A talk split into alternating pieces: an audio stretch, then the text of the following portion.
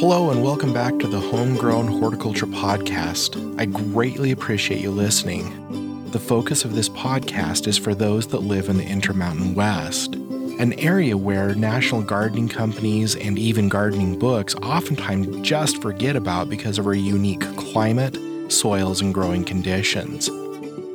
On this week's episode, we are going to talk about iron chlorosis. If you've had a yard, you've probably had some plants or trees that have had this condition. We'll talk about what it is, why it happens, and how to prevent it.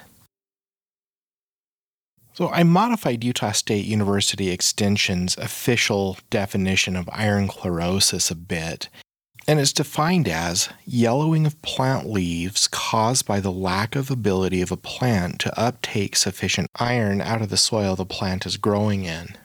Symptoms of iron chlorosis includes the development of yellow leaves with a network of darker green veins.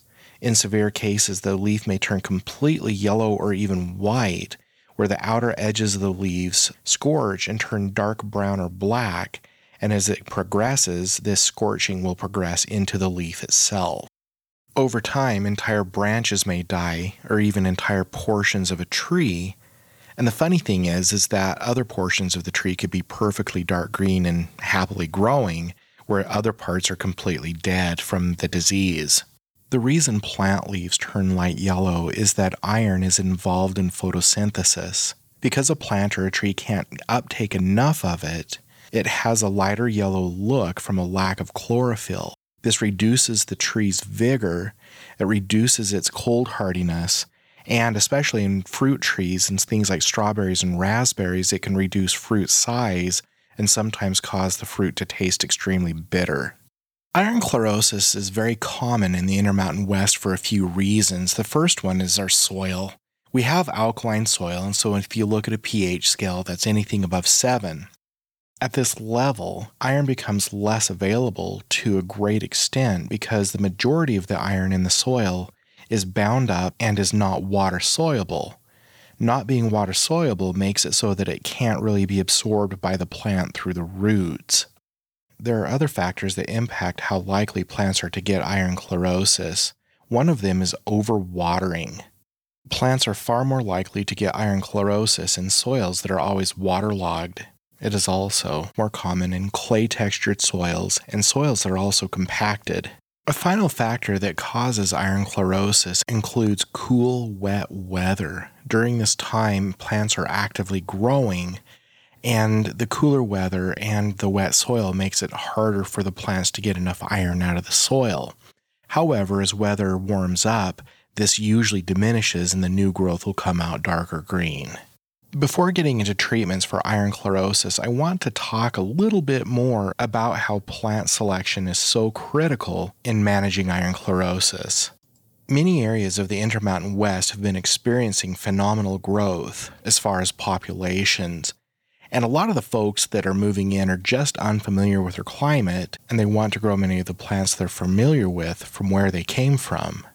These would include things like red maples and sugar maples, rhododendrons, azaleas, dogwood trees. The list just goes on and on.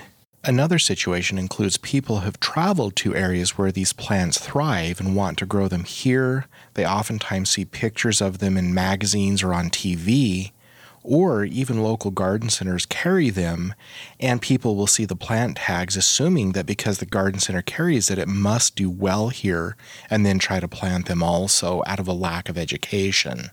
Some other plants that we commonly try to grow include aspens, stone fruit, strawberries, raspberries, and silver maple. All of these are very susceptible to iron chlorosis. There are many more, I will include a fact sheet on iron chlorosis put together by Mike Kuhns, Utah State University's urban forester, that details many more plants that are susceptible to the condition.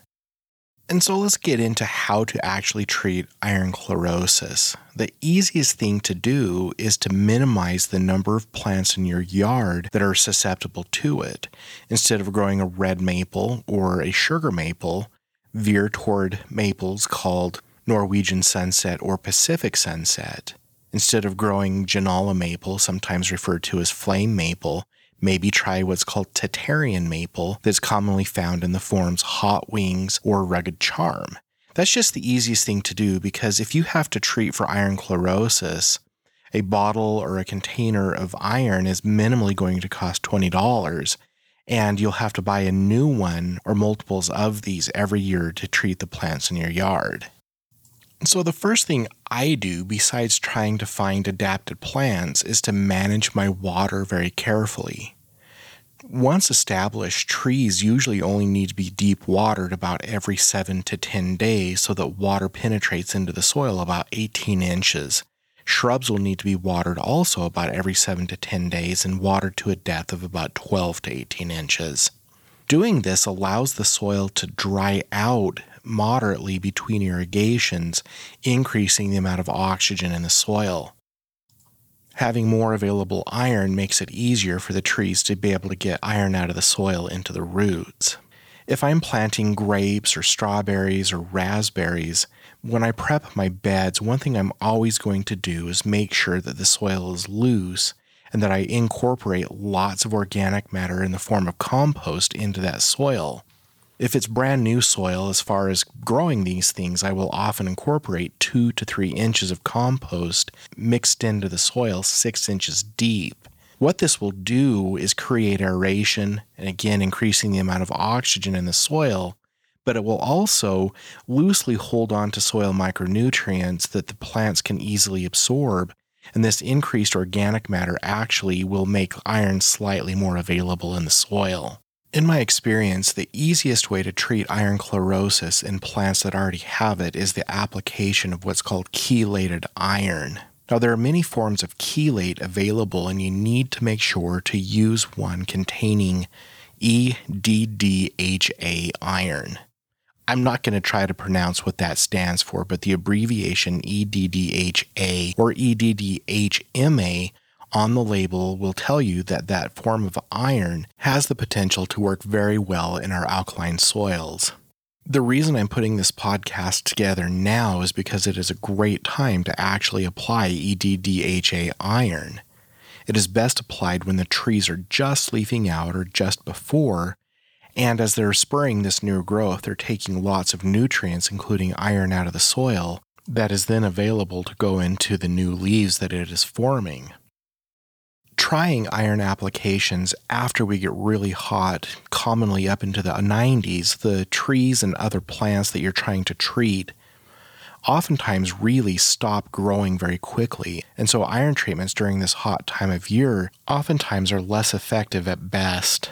This is not an endorsement of these brands, but some common brands of EDDHA chelated iron include iron Sequestrene 138, Miller's FerriPlus, and Grow Growmore chelated iron. There are some others out there, but these three are the ones I find most often in local garden centers and farm stores. There will be mixing instructions on the particular containers according to the tree size or plant size or row feet, depending on what you're actually applying the iron to.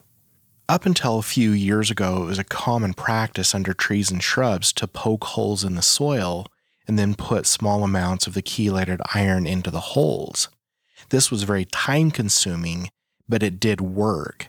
Lately, though, we found that it's very effective to just go ahead and mix the iron up in five gallon buckets or something similar and drench the root zone of the trees, shrubs, or plants that you're actually needing to get the iron to. After you're done doing this, it's good to follow up with some additional irrigation for a short period of time to be sure to be able to flush the iron into the soil. It is somewhat photosensitive, and so it does need to be pushed down into the soil. Another option that's detailed more in the fact sheet that I'm including in the show notes includes using elemental sulfur mixed one to one by volume with a less expensive iron product that doesn't have chelating agents included. As the elemental sulfur breaks down with water, it forms a weak sulfuric acid. This temporarily drops the pH adjacent to where that sulfur broke down, making the iron water soluble so that the tree can take it up. Because we have so much calcium carbonate in our soil, which is which is basic, when the calcium carbonate comes into contact with the sulfuric acid, it's quickly buffered out, but even this temporary reduction right around the sulfur particles will over time help. But this process can take a while and is not as fast acting as applying an EDDHA iron chelate.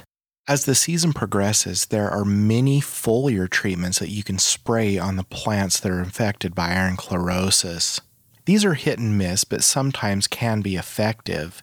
And if it's the middle of the summer and the plant looks like it's being severely damaged or might die, it may be worth a shot to see if you can get the plants or trees through to the next season so that you're able to treat with an EDDHA iron chelate product for a more effective and more permanent solution.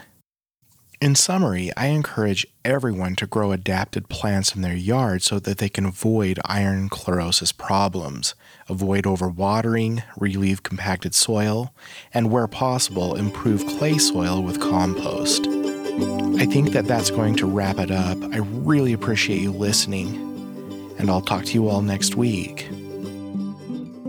The Homegrown Horticulture Podcast is a production of Utah State University Extension. The intro and outro music is composed by Savannah Peterson, a Utah State University horticulture assistant.